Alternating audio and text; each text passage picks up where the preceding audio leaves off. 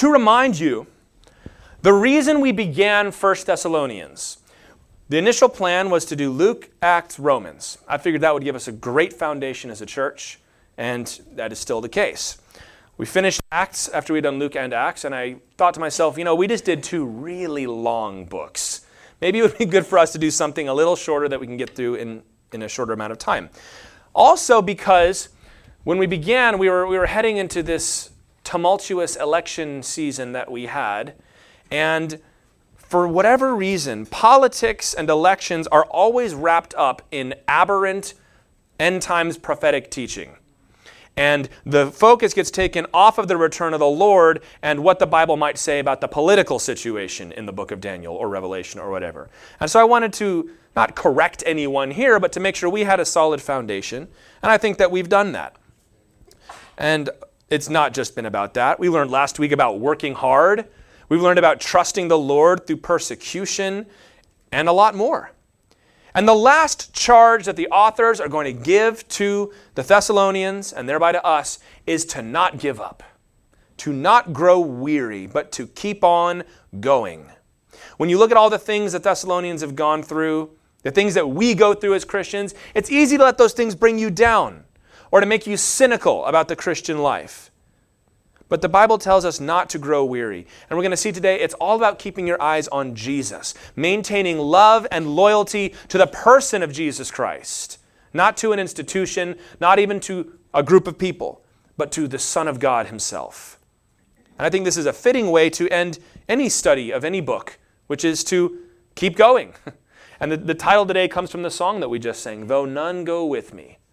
That's what it's all about. I'm still going to follow Jesus even if no one else is going to go with me. And I hope that's the attitude that we can grab from these verses today. So let's begin just by reading verse 13, which gives us the, the big point, the big heading for today. They say, As for you, brothers, do not grow weary in doing good.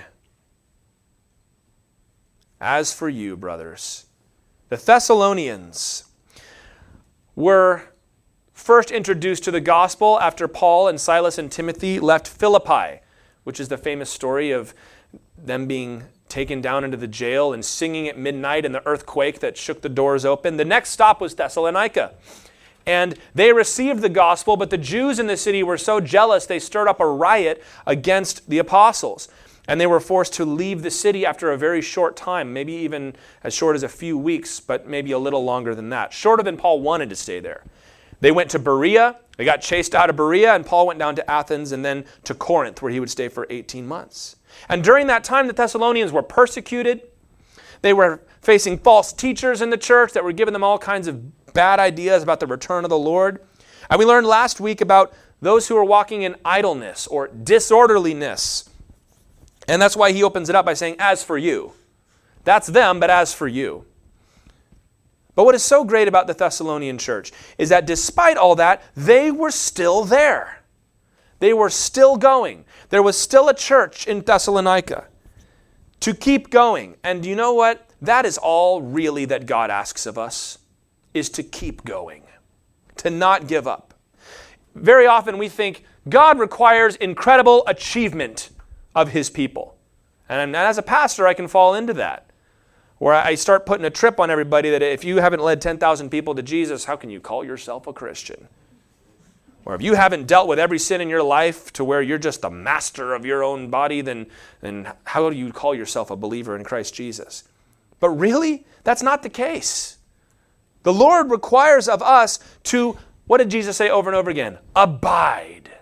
Abide is the Greek word meno. It means to remain or to stay or to keep going. We like to make that word magical. Like, who knows what abide really means? It's not complicated. It just means to keep going. A branch abides in the vine, it stays attached. That's what Jesus asks of us to stay attached to the vine. He says, if you want to see fruit, if you want to see growth, if you want to see ministry accomplished through you, stay attached. Keep going. And a lot of us, we see the incredible things that great ministers of God do, and we think there's no way. But you come and say, well, could you stay attached to Jesus? You well, I can do that. And the Lord's like, well, that's all I'm asking you to do. The rest will follow that. Well, Tyler, we're supposed to put forth effort, and there are people in the church that think they can be lazy. Yeah, okay. As for you, keep going. Yes, we put forth effort, but the most important thing is that we continue. If you make your Christian life all about the effort you put forward and the results that you accomplish, you are going to serve in bursts and end up burning out. There's a word that we get really like weirdly attached to burnout. Well, I don't want to burn out. Okay, yeah, you don't want to burn out. But the Lord has told you, hey, I just need you to keep going and stay attached. Faithful plodding over many years is more admirable than a, a couple months of great success. How many people in the church have we seen that come in, do incredible work, and then they just fizzle right out? I'm not even talking about celebrities. I'm talking about people in our churches. Maybe get radically saved. And like the parable of the sower, the, the vine springs up quickly. And we see the fruit, and it's amazing. And then before too long, they've just worn themselves out and they can't keep going anymore. And maybe they fall away, or maybe they just collapse in the church and they, they can't do anything more. The Lord doesn't want you to do that. The Lord wants you to keep going. Galatians 6, verse 9, a very similar verse, says, Let us not grow weary in doing good, for in due season we will reap if we do not give up. That brings another point. Well, I've been attached to the vine and I'm not seeing any kind of accomplishment. I've been preaching to this church for years. I've been on this missionary field. I've been witnessing to that person and nothing's come of it. Sometimes you feel like your effort is not bearing fruit and you get cynical. The Thessalonians could have got cynical.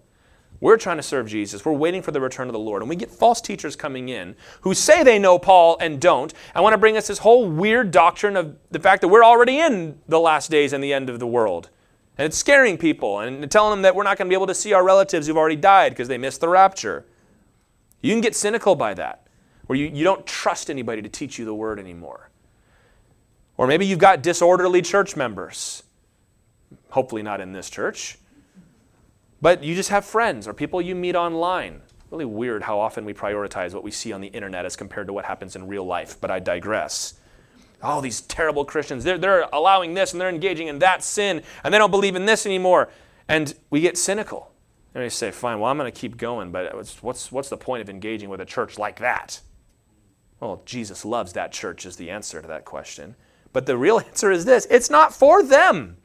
You don't serve Jesus for them for other people. You don't serve Jesus even for yourself.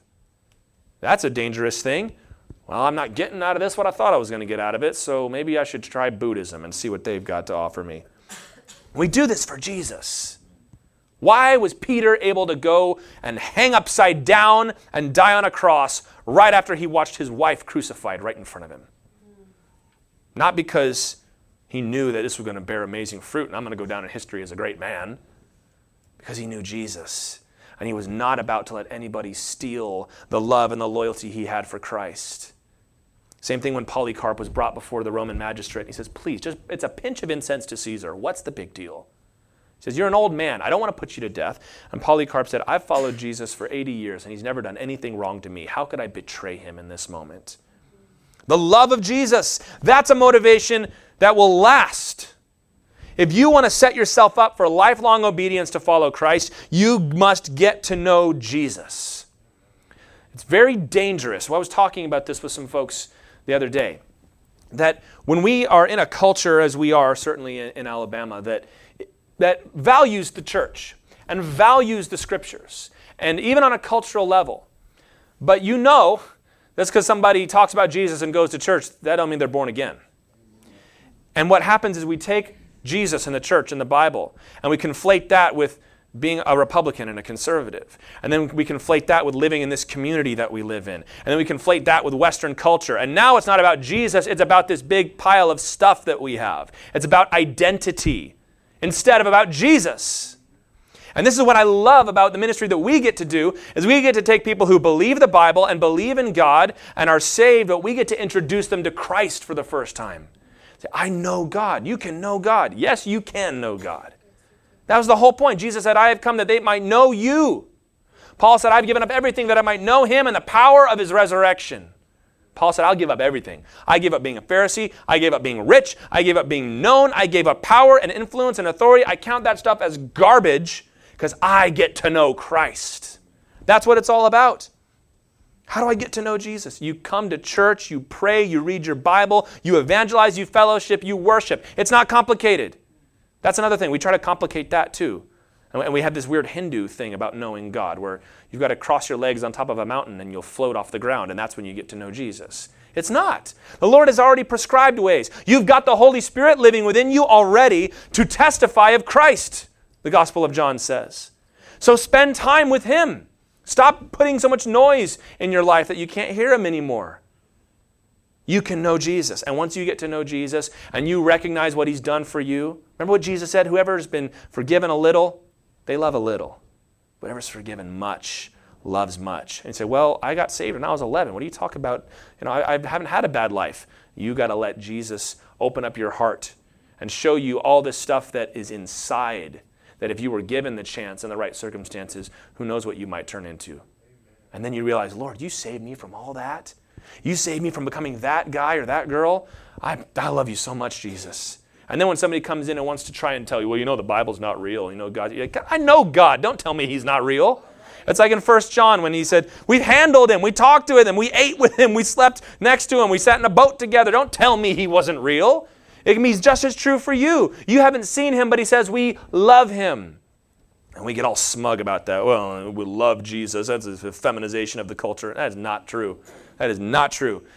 Jesus said the first commandment is that you love the Lord your God with all your heart, with all your soul, with all your mind, with all your strength. That's the first thing. Loving Jesus. Not even loving your neighbor. That's second. Because you love your neighbor, your neighbor's going to let you down. But I love that song that we sing, You're never to let me down. And if that's not good enough, you need to do so because you are commanded to do so. Keep going. But love and loyalty will produce so much more. I've known Christians that are being obedient because they're supposed to. And they're doing the right thing, but maybe they're not great to be around. You know what I mean? But you know somebody that just is in love with Jesus Christ, and, and you talk about the scriptures and you talk about doctrine. I'm going to go on a little rabbit trail here because I've been dealing with this a lot lately where, you know, there's a lot of false teaching that we're dealing with right now. And there's been persecution in, in certain quarters that we're dealing with. And, and, and the culture is swaying away from Christ. And so Christians have been speaking up. I love it. But what concerns me is we're talking about these things, and the thing that we get passionate about is not the gospel of Jesus Christ. When, when somebody talks about Jesus, when I hear the name Jesus, my heart just swells up, doesn't it for you? It's like, oh, that's my Lord. That, that's my God. He died for me, and, and he, has been so good to me. And, and He answered my prayer when my daughter was, was sick and not doing well. And I was at church, and he, he helped me lead this person to Christ, and their life is totally transformed. And yeah, we, we have other things that we're prioritizing and they're important, but it's all got to come from a love of Jesus Christ. Doesn't it? It's all got to come back to that. It should be that when somebody talks about God to you, your eyes just light up. And it's not just, I'm offended because you're on the opposite team. It's like, don't you know my Jesus? I want you to know my Jesus. That's the motivation that will keep you going. Do not grow weary in doing good because Jesus didn't grow weary. Jesus didn't give up on you. Jesus didn't say, ah, those people are never going to get it. So you know what? I'm just going to go back to heaven and I'm not going to talk to anybody anymore. Aren't you glad Jesus didn't do that with you? Amen. Jesus went to the cross and did not despise the shame. There's a passage in Hebrews where the writer of the Hebrews actually kind of rebukes him a little bit. He says, You guys need to kind of get it together because you have not resisted to the point of shedding blood yet. Don't you love that? He's like, Yeah, I know it's hard, but it's not like you're being beaten up. Come on. No, nobody's been crucified, so buck up. You're fine. And we go, But it's hard. It's like, Yeah, but people around the world are getting their heads chopped off. Get it together. Keep going. Just like Jesus kept going. Didn't say, That's enough. All right, this flogging. I thought I could do this cross thing. I can't. You people are awful. I'm out of here. He kept going. And so we also must keep going. Amen? Verse 14 and 15 now. This is the, the end of his conclusion, you might say. If anyone does not obey what we say in this letter, take note of that person and have nothing to do with him, that he may be ashamed. Do not regard him as an enemy, but warn him as a brother. It's a strong mandate from those authors, isn't it? take note of the person that says, eh, I don't think so. I don't know if I agree with that. Isn't that something that we think we somehow have the right to say about God's word sometimes? You know, the Bible says that, that those who engage in homosexuality, that they're destined for hell and they need Jesus, and marriage is between a man and a woman. Yeah, I just don't know if I agree with that. Excuse you? you have the right to say that? No, you certainly do not. Well, I think God wants us to have freedom of conscience. No, He doesn't. You're liberated from that. The Lord is going to tell you what is right because your conscience, according to Ephesians, has been seared with a hot iron and you don't know what's right. So he says, so when I write this and somebody comes in and says, I don't know if I agree with that, he says, take note of that person and have nothing to do with them. Little note here, it's important for you to realize the apostles were aware that their writings had scriptural authority. There is a whole slew of people that will tell you that when Jesus died and the apostles began to write the letters, they never intended it to be taken as scripture. They, this is just letting us know what they believed at that time, and we can evaluate it and we can check it and see if we maybe know better than they do. That's simply not the case. And you say, it's the Word of God. And they say, well, the church came up with that later. False. In Acts chapter 20, verse 35, Paul says, as the scripture says, it is better to give than to receive, as the Lord Jesus said. He's quoting from the Gospel of Luke. So in the book of Acts, Paul quotes Luke and says, as the scripture says. And then, 2 Peter chapter 3, verse 16, Peter says, this is sort of like what Paul says in his letters. Is that I know they're kind of tough to understand, but you know, the other scriptures are like that too. He calls Paul's writings scripture. Paul refers to the Gospel of Luke as scripture. So the idea that the apostles did not think that their words had any kind of authority is simply not true. Paul says it right here. If anybody does not obey what we say in this letter, take note of that person, have nothing to do with them. That's somebody who believed they had authority from God. So just a little apologetics note. The Bible never says that it's scripture. Yeah, it does. And he says if there's those that do not obey, have nothing to do with them. There always will be people in the church who do not want to keep going. That's the sad truth. There will be those who want to quit. I can't take it anymore. It's so hard. Which is strange to me because I say you're leaving the gospel because it's hard and you're going to what exactly that's going to make it easier? You think you're not going to have problems out there in the world? They want to change. There's always people that want to just change the scripture, change the way we do things. Oh, don't we know better by now? Don't we? Haven't we learned? I, will never forget this. Piers Morgan on TV one time said, It's time for an amendment to the Bible. Which is like, please keep those thoughts to yourself, my friend. Might make for great TV, but it's kind of blasphemous. Or they want to deviate from the standard we've received. There are always going to be people like that. And the Bible tells us how to handle them. We do not tolerate people like that in God's church. This is similar to what we see in 1 Corinthians 5, where there was the man engaged in that sexual sin, and they said to put him out. But this is a little different, because he says to separate them, but look, do not regard him as an enemy, but warn him as a brother. If you see folks in the church that are not holding to the word of God, he says, don't come at them like they're, they're wicked. You come to them like a brother and you warn him, bring him back. He says to not have anything to do with him. Why? That he may be ashamed. A better way to translate that, that he might be shamed that you as a community, by your treatment of that person, will shame him. As in honor shame culture. Now, today we are very opposed to all kinds of shaming, aren't we? And, and, and you hear this all the time. You can't shame me for that. We talk about fat shaming. We talk about kink shaming. We talk about all kinds of shaming that you should not do. And some of them are so gross, I can't even say them from the pulpit, to be honest with you. That anything you do that you try to make somebody feel bad for doing it, that's wrong. Well, the church does not have that belief. Because the world is very individualistic and believes that there is no such thing as right and wrong and that it's all relative. It's super postmodern, that from your, their perspective, it's the right thing to do. So you can't tell them that's wrong because you have no right to tell them what's wrong. Well, in the church, we have somebody that has told us what is right and wrong. And our job as, a, as an organization, as a church, is to enforce righteousness in this way.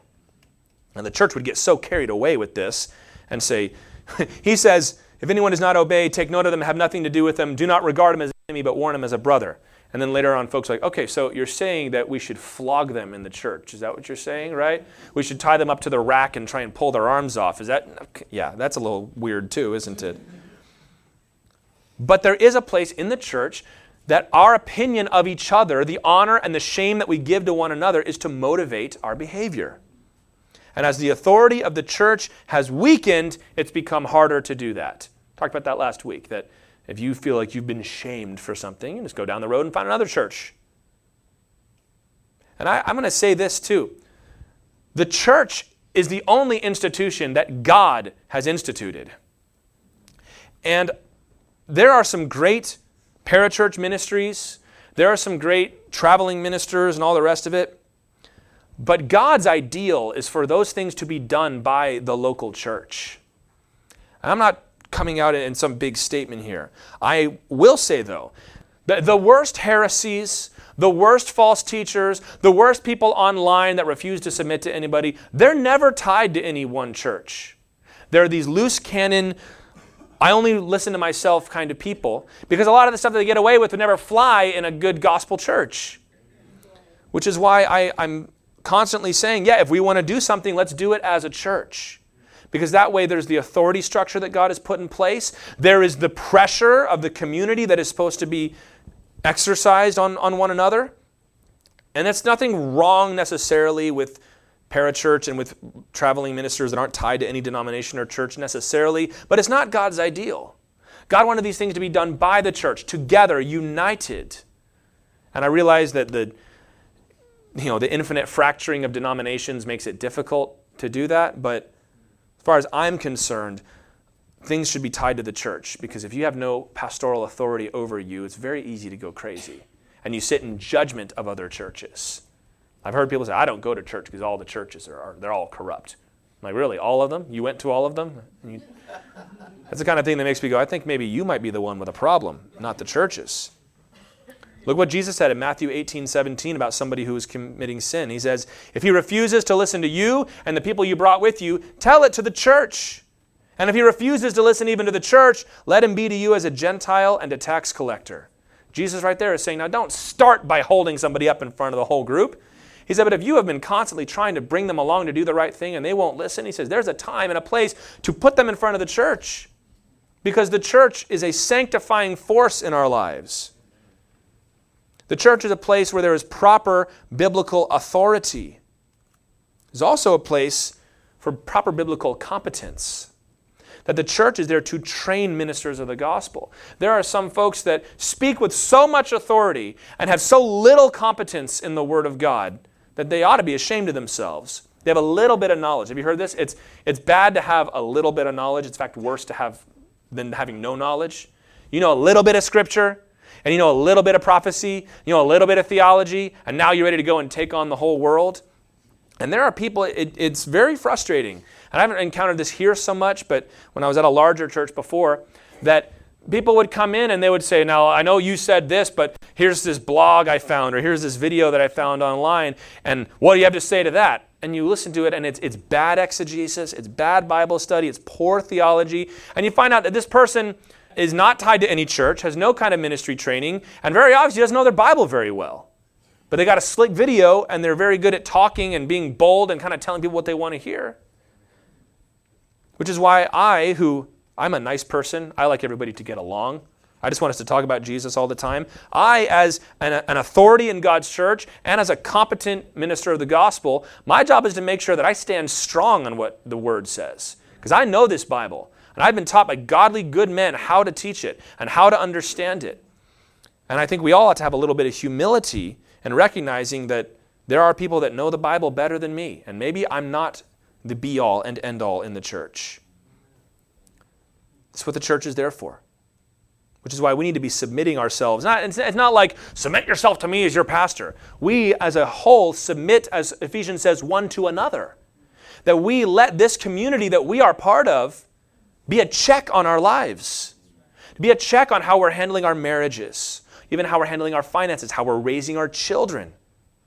All those things. The words that we use, the things we post online, all of that is to be, in a, in a way, managed and policed by the church. I, would, I, I don't like confronting people over things. Some people, like, they get real excited about that. Oh, am I going to rebuke today? I can't wait, you know.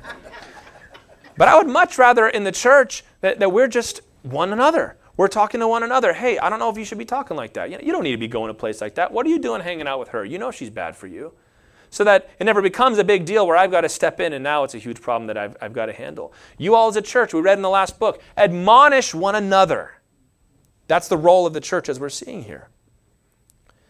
Now, this does not give us license to treat everybody like they're a potential false teacher. You know? Well, he says that if someone does not obey what we say in this letter, so I'm making a list. Especially if they're not even in your church. I mean, give me a break here. The goal is always to reconcile. There are some people, kind of like we read in the Psalm this morning, Psalm 62, that they see somebody on top and all they want to do is knock them down, and they get some kind of biblical reason why they can do that, and they maybe find some doctrine like the, in, in one message out of like the 10,000 that they've given where they maybe didn't say it quite right, and now it's a big deal, and now we're going to knock them off their pedestal. Is that what Jesus did? Jesus didn't do that to people. Jesus was so forgiving and so kind that people said, I don't know if we can trust this guy. Our goal is always to reconcile. Do not regard him as an enemy, but warn him as a brother. If they're in the church and they're professing the name of Jesus Christ, treat them like a brother. You might have to rebuke them and warn them. But it's not your job to go around deciding who is and is not on the team. That's up to Jesus Christ. And there are always going to be false teachers too. You're going to spend your whole life chasing after false teachers, you're going to exhaust yourself. I'll, that's why sometimes I'll bring it up. Sometimes I'll bring up a certain bad thing to look out for, but that's not going to be the whole of what I do. We need to create that positive relationship with Christ, where it's not just here's what I don't like and here's what I don't believe and here's what we don't do. It's like, no, this is what I do and what I believe and who I'm serving. That, that is always going to be better. There's always going to be people that want to try to split churches. There's always going to be disorderly people. Your mandate is to keep going even if you've got to do it alone. And there are some of you in this room that are, have told me that I saw my whole church just collapse around me. They abandoned the teaching of the word, they abandoned sound doctrine, and I didn't know what to do. Well, good for you for keeping going. Sometimes you can feel totally isolated. Remember Elijah in 1 Kings 19?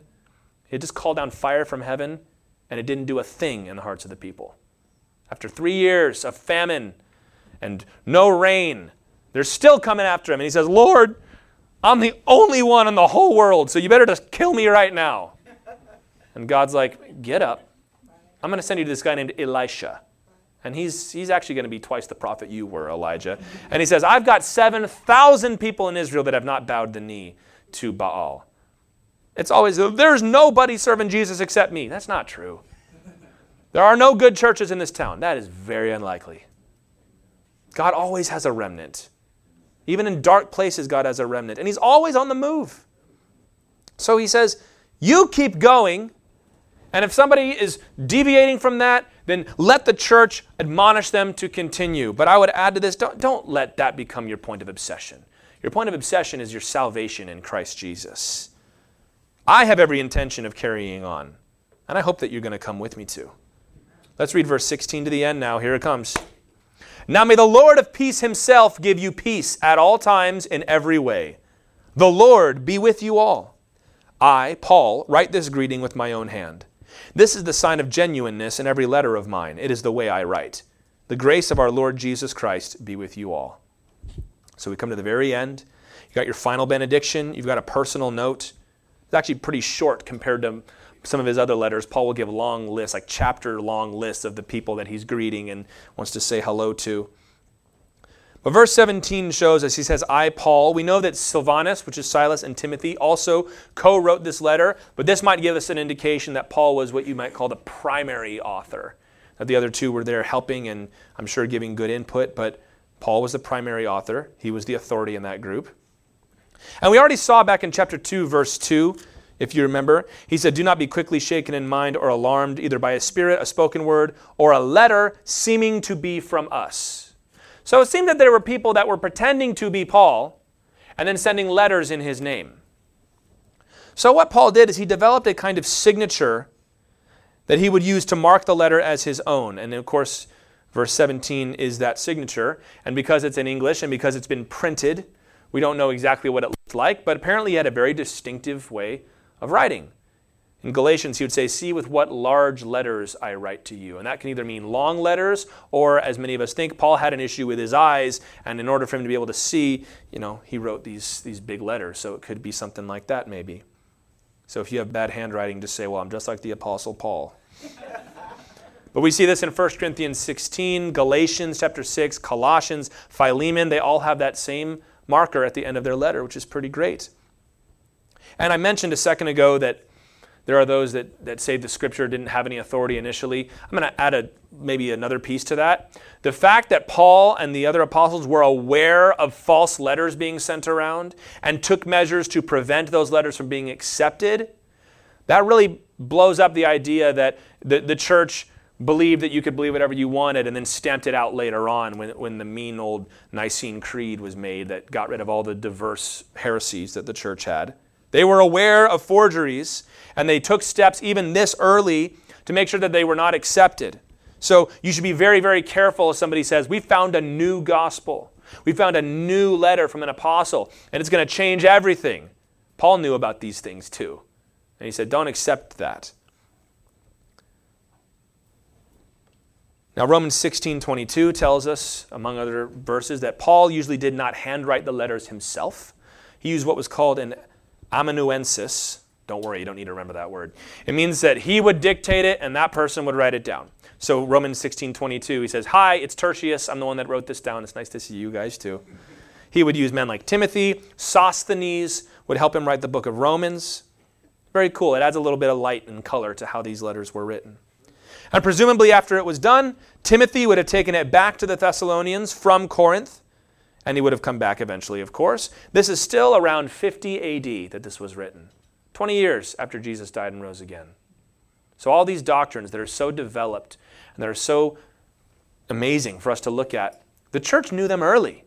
The church did not evolve over a couple hundred years. Early on, they believed in the resurrection. They believed in the rapture. They believed in grace through faith. They believed in the deity of Christ and the Trinity. So, good for us to know that. The Thessalonian epistles, as I've said before, were the first letters that Paul wrote other than Galatians. So, these are still his earliest letters that he's written. And I love this benediction that he has here. May the Lord of peace himself give you peace at all times in every way. The Lord be with you all. And then verse 18, the grace of our Lord Jesus Christ be with you all. That's high Christology right there. Christology is the study of Christ. He calls him Lord I've said this before many times in the New Testament. The term Lord is not referring to God the Father, but it's referring to God the Son, Jesus Christ. You see it right here. May the Lord of peace, who's that? Jesus. The Lord be with you all. Who's that? Jesus. The grace of our Lord Jesus Christ, there it is, be with you all. So, 20 years after Jesus had ascended, they were worshiping Jesus as Lord. And there's three blessings that the authors give for the Thessalonians and, and for us too. First, the peace of God calls Jesus the Lord of peace. Isaiah chapter 9, verse 6 said he would be called the Prince of Peace. The book of Philippians says that Jesus gives us a peace that passes understanding. I mean, you're so peaceful, it doesn't make any sense for you to be peaceful. Peace is a calmness of spirit despite external circumstances. That's important to know because when you pray for peace, the implication is that it is not a peaceful situation. When they were on the boat in the storm, Jesus was asleep. He had peace, even though the waves were still stormy. And he rebuked the disciples for not having peace. So if you say, Well, I had peace, and now I don't have it anymore, what that might mean is everything was going great in my life, and now things are tough. And it turns out you had never learned the peace of God in the first place, and now is the time for you to learn it. Second of all, the presence of God says, The Lord be with you all. Jesus said in Matthew 28 20, the end of the Great Commission, Lo, I am with you always, even unto the end of the age. Well, how is that possible? Jesus ascended to heaven by the Holy Spirit. Jesus, the Father, and the Spirit are one, and yet they are three. So, by having the Holy Spirit living in your heart, indwelling you, you have the Spirit of Christ with you at all times. And Jesus said in the book of John, It's better for me to do it this way. I know you don't want me to go to heaven, but if I go to heaven, I can send you the Spirit. And now I won't be with you, next to you, I will be within every single one of you. We just sang in that song, if God may be known, nothing else matters. As far as I'm concerned, if I can know God, why do I care about anything else? Let's start with that. The presence of God. He's with you. And that's the thing God is omnipresent, He's always with you. But it's a matter of becoming aware. It's another song we sing. Let us become more aware of your presence. That's what I want. I want to know that God's there in my heart, not just in my head. And number three, verse 18, the grace of our Lord Jesus Christ be with you all. So the peace of God, the presence of God, and the grace of God. Now, this is grace for salvation. Ephesians 2 talks about, For by grace you have been saved through faith, not of works, lest any man should boast. And it's not just grace at that moment, it's grace for every moment. The Lord giving you something you don't deserve. God does not count your sins against you at the cross or any time after that. He enables you to live life victoriously. I've compared it to trying to learn to do a trapeze, and grace is the net. You're not going to do it right the first time. You're going to fail. You're going to stumble. You're going to fall. But the grace of God is there to catch you and say, now get up and try it again. Isn't that awesome? Well, I sinned, so I must be going to hell. No, that's the, the whole point is that you, you are a sinner. And that's never going to be taken away until you meet Jesus in the clouds. So trust that the grace of God is giving you permission to try and even to fail as you get closer and closer to the Lord. The Lord of peace gives us peace. He's with us always. Grace. Very similar, this passage, to the blessing that the priests would give in the book of Numbers 6. It says, The Lord bless you and keep you. The Lord make his face to shine upon you and be gracious to you. The Lord lift up his countenance upon you and give you peace. You can see all the pieces in there. Bless you and keep you. May the Lord be with you. The Lord be gracious unto you. There's the grace. May the Lord give you peace. And that's amazing that they're praying that God would give those things to them in the Old Testament. And in the New Testament, the one who gives us those things is Jesus. 2 Corinthians 1, verse 20 says, All the promises of God in Him are yes and amen. Not only are the wishes of God's people, but the, the wishes of the world are fulfilled in Christ Jesus. Does the world not want peace? There's an epidemic of depression and anxiety and fear and stress today. And people are killing themselves in record numbers. You think they don't want peace? To have inner ability to walk through difficulties? That's something that only Jesus can offer. How about the presence of God? There are people that would kill to know for sure that there is a God who exists and made them and cares about them and loves them. And that's what we see in Jesus Christ. We know it's true because he sent his only son to die on the cross and rise again. And wouldn't the world give anything for forgiveness and for the ability to keep going through life without guilt and shame hanging over your head? We can march in the streets and say, No more guilt, no more shame. Well, the only reason we do that is because we're guilty and we're ashamed of ourselves. But Jesus offers forgiveness from those things. So why would we look anywhere else for them? Right? Why would we go somewhere else? Well, I know the Bible has a lot of good things to say, but you know, I was watching this thing on TV and there's a new method that's out and it's going to be very, very helpful. I've tried Jesus and it didn't work. No, you didn't. No, you didn't. You're talking about the eternal, everlasting, omnipotent creator of the world whose spirit dwells within you. I tried it, it didn't work. No. That's, that's, not, that's not the case. I'm not saying it's not difficult or that it doesn't take a long time or that the Lord will lead you. Say, you want peace? Here, come here. We got to get rid of this. And you say, Lord, but I like that. But Lord, I can't get over that. I define myself by that. That happened to me when I was a kid. I can't get over that. I'm not saying it's not difficult. I'm not saying it's not a narrow, straight road that only a couple are going to find. But I'm saying that Jesus Christ has all of those things that we're looking for. So, Christian, no more halfway stuff. Can we just say that? No more halfway. No more putting on the Christian badge and then living your life just like you'd live it anyway. No more doing whatever Jesus says as long as it agrees with what you already wanted to do. You're not worshiping God if that's the case. If you worship, if you agree with Jesus and everything he says except for here, here, and here, you're not worshiping Jesus. You're worshiping yourself. Because the second you disagreed with Jesus, who'd you go after? Yourself. Go all in with Jesus. Let the world chase their faulty ideas. Let the world deviate. Let those in the church who are disorderly go after false teaching. We are going to revel in the grace and the presence and the peace of God. And that's going to about wrap it up for Second Thessalonians. To remind you, Thessalonica was called the metropolis of Macedonia. It was an enormous city. It still to this day is the second largest city in, in Greece. They were not ethnically Roman, but they were a free city. They were proud to be Roman. And we talked about the contrast that in, in, in Judea, they hated Rome. They wanted Rome gone. And should we pay taxes to Caesar? Thessalonica, it was their privilege and delight to pay taxes to Caesar. They worshiped the goddess Roma, the city of Rome. They worshiped Caesar. And yet God put a church there that would never be overcome. If God could plant a church there, God can put a church anywhere. And we've got disorderly people too in our lives. We've got people in the American church who are disorderly and idle and all the rest of it. We are facing rising persecution. I'm hoping the Lord rolls it back, but people are getting more and more brazen in their hatred of the church. We have all manner of false teaching, especially concerning the return of the Lord. And we can start to get cynical and despair. Well, that, that just must be it for us then. I don't think so, because I serve the same God the Thessalonians did. I serve the holy, triune God. I have a Father in heaven. I have His Son Jesus Christ as my mediator. I have the indwelling Holy Spirit within me. You do not have the option, Christian, to become anxious or sloppy or hostile towards God, wringing your hands all the time. Oh no, it's all falling apart. No, no it's not. The Lord is, and, and I, I've said this before, and I don't see this as such a strong thing, but sometimes it comes across that way. For years, what have we been saying in the church? The church is, is too full of itself. It's too secure. It's too safe. It's too bloated. There's too much going on that's not right. God's got God's got to shake this church up. And the Lord said, All right, let's shake it up.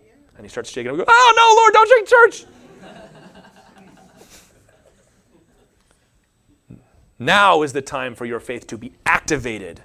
Hebrews chapter 12 said, Lift your drooping hands, strengthen your weak knees, and make straight paths for your feet, so that what is lame may not be put out of joint, but rather be healed. If God is disciplining and chastening his church, he says, Get up and do what you got to do so that the surgery will take.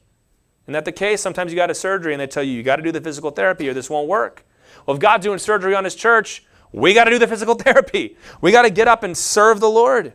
There's no place for despair or hand wringing. Y'all, these are our days. In all the long span of eternity, God said, These days are going to be tough. So these are the Christians I need right there. Think about that. Doesn't that get you excited a little bit?